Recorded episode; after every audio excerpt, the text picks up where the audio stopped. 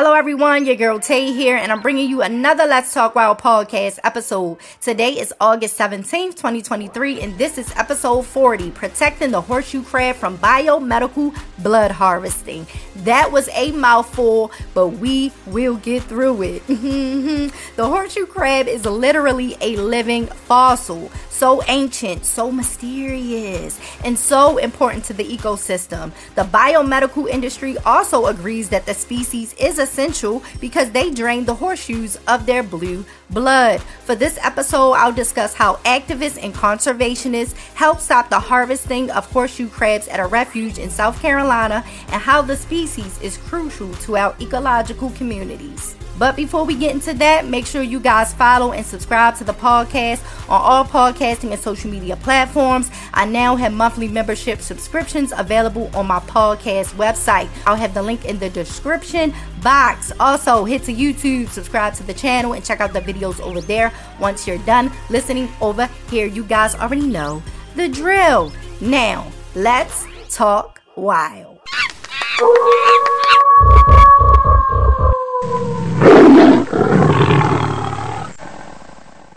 The horseshoe crab, also known as the living fossil. Their ancestors were here prior to the dinosaurs, more than 200 years before. And despite their name, they are not actually crabs. They are relatives of spiders and scorpions. Listen, I just said this in the last po- podcast episode. We need to change, you know, stuff around. If this species isn't a crab, it shouldn't even really you know, have the crab name in its name. Like, what? What is going on here? What's going on here? Like, back in the day, you know, they just, you know, scientists, researchers, they was like, look, this what it is, whatever. But I feel like these things, things could change. Like, come on. Like, can we just give it horseshoe, uh, arachnid or something? Like, it's not a crab, so it's no point of calling it that. I don't know. You guys leave a comment. Let me know how you guys feel about, you know, species of animals named after animals that they're not even uh, part of or are. Like, just leave a comment. Let me know. now, I've always loved horseshoe crabs. Growing up in Maryland, going to Ocean City, going to Assateague State Park, horseshoe crabs was a normal thing to see. And oh, oh, oh, my young mind I was thinking that the horseshoe crabs, ugh, I hate saying the crab part. I'm thinking that the horseshoes were living their best life, but in actuality, they were being harvested. But we'll get into that a little later. They can be found along the Gulf of Mexico to the Atlantic coast, where they will lay their egg clusters on and in beach areas. They are so unique they're shaped like horseshoes and they have long tails called telsons. The tails don't sting, they aren't venomous, and they aren't used as a weapon. Like y'all, I know some of y'all out there thinking that the horseshoe crabs is out there sword fighting with the tails, with the telsons. No, that's not what's going on. Not any horseshoe crab uh wars, nothing like that is going on, okay? They use their tails to help flip them over when they end up, you know, flipped upside down. The waves come crashing in. Sometimes they end up, you know, upside down. So the tails help them flip back over, you know? However, listen, just because they don't sting, they look sharp. They look sharp to me. So I wouldn't want to accidentally, you know, step on or a horseshoe crab's tail. Like, I don't want to do that. No. I feel like if they had to go into battle, you know, ancient times, because it's an ancient species, you know, they had, they got the armor, the exoskeleton, they got the armor, and they got the sword, the tail. Can y'all imagine horseshoe crabs just having a sword fight with their tails? I play too much. My imagination. Look, I blame it on my childhood, Sesame Street Barney, you know. Imagination, use your imagination, you know. They also are mysterious, but I expect nothing less because they are the relatives of scorpions. So shout out to all the fellow Scorpios out there. Our time is coming. Scorpio season is coming. We just gotta, you know, get through the rest of Leo season and get through Virgo and Libra seasons. And then, you know, the Scorpios will be in full effect. Okay, period. And speaking of the zodiac, that also brings us to their connection to the moon. Their peak spawn period is high tide during both full and new moons. It seems strange to some, but what else do you expect from an ancient species? Of course, they follow the moon. Mother Moon, who has the power to control the tides. They all have an understanding and their connection runs deeper than the oceans. Y'all like that? I ate that. I ate that up, didn't I? I love that. Y'all know how, y'all know how I be coming with the words. Not Mother Moon has the power to control the tides, and they all have an understanding, and their connection runs deeper than the oceans. Okay. y'all know I'm a poet at heart, okay? So I'm gonna always give y'all a little, you know, words here and there, a little throw it in here and there. Mm-hmm.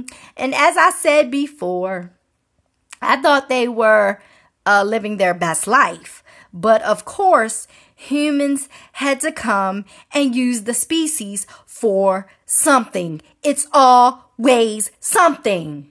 According to the U.S. Fish and Wildlife Service, in the late 1800s and early 1900s, up to 4 million horseshoe crabs were harvested annually and used as fertilizer or animal food. Currently, crabs are harvested for bait and conch and American eel fisheries on the Atlantic coast. Horseshoe crabs saw a substantial increase in harvest in the 1990s, which spurred the need for management on a coast-wide scale. In 1998, the Atlantic States Marine Fisheries Commission, also known as ASMFC, a management organization with representatives from each state on the Atlantic coast developed a horseshoe crab management plan. End quote. According to the Atlantic States Marine Fisheries Commission, the horseshoe crabs are also collected by the biomedical industry to support the production of LAL, a clotting agent that aids in the detection of human pathogens in patients, drugs, and intravenous devices. Blood from the horseshoe crab is obtained by collecting adults and extracting a portion of their blood. Most crabs collected and bled by the biomedical industry are, as required by the FMP, released alive to the water from where they were collected. However, a portion of these crabs die from the procedure.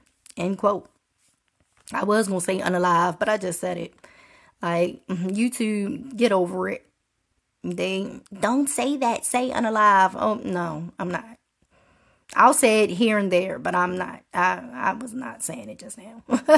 now back to the research. According to the NOAA, because their blue copper based blood quickly clots in the presence of bacterial toxins, medical researchers use it to test intravenous drugs, vaccines, and medical devices, ensuring that they are free of bacterial contamination. Every year, many thousands of horseshoe crabs are harvested from their habitats, bled of about one third of their blood and then returned to the beach, you know, unharmed, relatively unharmed. Mm-hmm, end quote. So, which one is it? The NOAA says, you know, they're not really, you know, that harmed, you know, and then the commission that actually manages their species says that a portion of the horseshoes die after being drained of their, you know, blood, some of their blood. So as the debate continues, researchers, activists, and conservationists, they ain't trying to hear none of that. They've jumped in to help the living fossil from being exploited, especially exploited when they're in a place that is, you know, there to protect them and protect uh, the other species that rely on the horseshoes for, you know, food. You know, it's an ecosystem. They need each other but we'll get into that later. We're going to get into this lawsuit. Mm-hmm. In a press release in October of 2020, the Defenders of Wildlife stand by the lawsuit filed against the U.S. Fish and Wildlife Service. In the complaint filed in Charleston federal court, Defenders of Wildlife alleges that the U.S. Fish and Wildlife Service is allowing the harvest on Cape Romain, South Carolina, uh, violated the National Wildlife Refuge Improvement Act of 1997, the Endangered Species Act, and the Migratory Bird Treaty Act.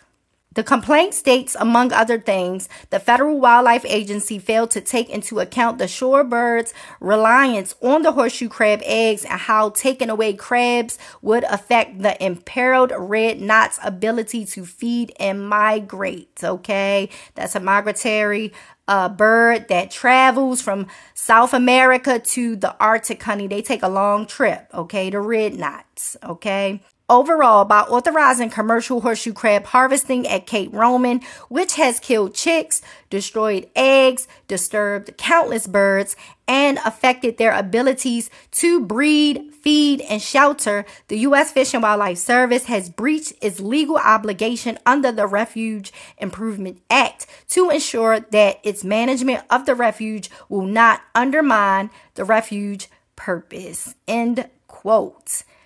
Woo, that was a lot. But I will say this the defenders of wildlife, they really get active. They don't play around. They do exactly what their mission states.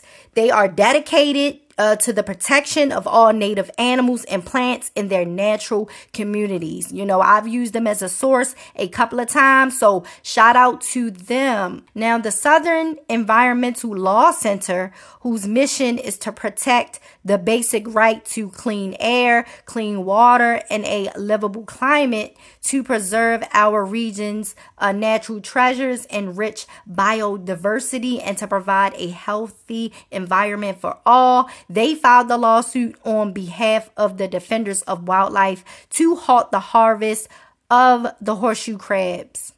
But before we get into the lawsuit and the end result for that, make sure you guys follow Let's Talk Wild on all podcasting and social media platforms. Sign up to become a member on my podcast website. You'll get a shout out and you will be able to pick a podcast topic for me to talk about. I'm very uh, interested and what you guys want me to talk about. I have some people that have signed up. Shout out to y'all. I will do the names and all of that uh, at the end of the month. So I'm going to give you guys some more time to sign up to the podcast subscription. Please support your girls, support uh, the podcast.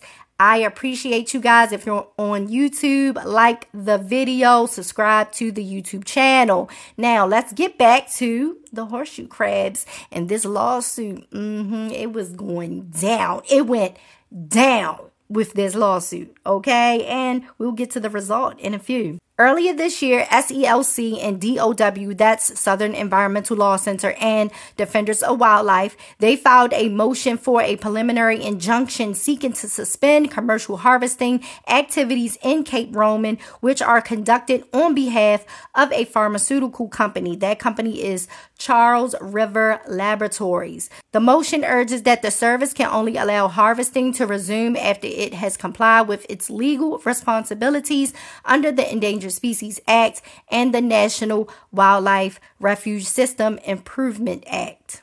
In May, a federal judge blocked Charles River Laboratories from harvesting the horseshoe crabs from Cape Romain National Wildlife Refuge until a sustainable decision could be made.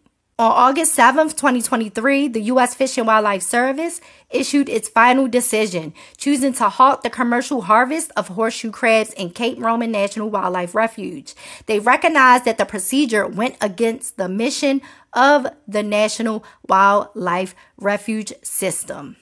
Can we get an applause? Cue the animals. Can we get a standing ovation? Okay, not no. If you don't want to stand up, you ain't got to, cause I ain't. but you know, we're standing up in spirit. Okay. this was a great win. The birds and the other species of animals depend on the horseshoe crabs to have healthy population numbers. The migratory birds that stop at the refuge to eat the horseshoe eggs before they hit the skies to finish their migration. It's an ecosystem. They rely on each other. If you just keep taking and taking, you'll destroy it. And it's a refuge. Like, I don't understand for the people that are upset about this. I know it's all about money for them, allegedly, you know, but it's a refuge. It's established to protect wildlife. Why would anyone think taking the animals would be okay? I don't care if you put them back. Some of them still die. They should be able to safely go to these beaches and lay their eggs and not worry about getting swooped up and taken and poked for their blood. I know maybe because the companies, you know, were getting away with it for so long. They probably thought, you know, things would continue to go underneath the radar, allegedly, in my opinion. But activists and conservationists and horseshoe crab lovers, you already know, they said, not on my watch. None of this will continue. So shout out to them for handling this they made valid points and got the win in the end. Now, will the company find another source of horseshoe crabs?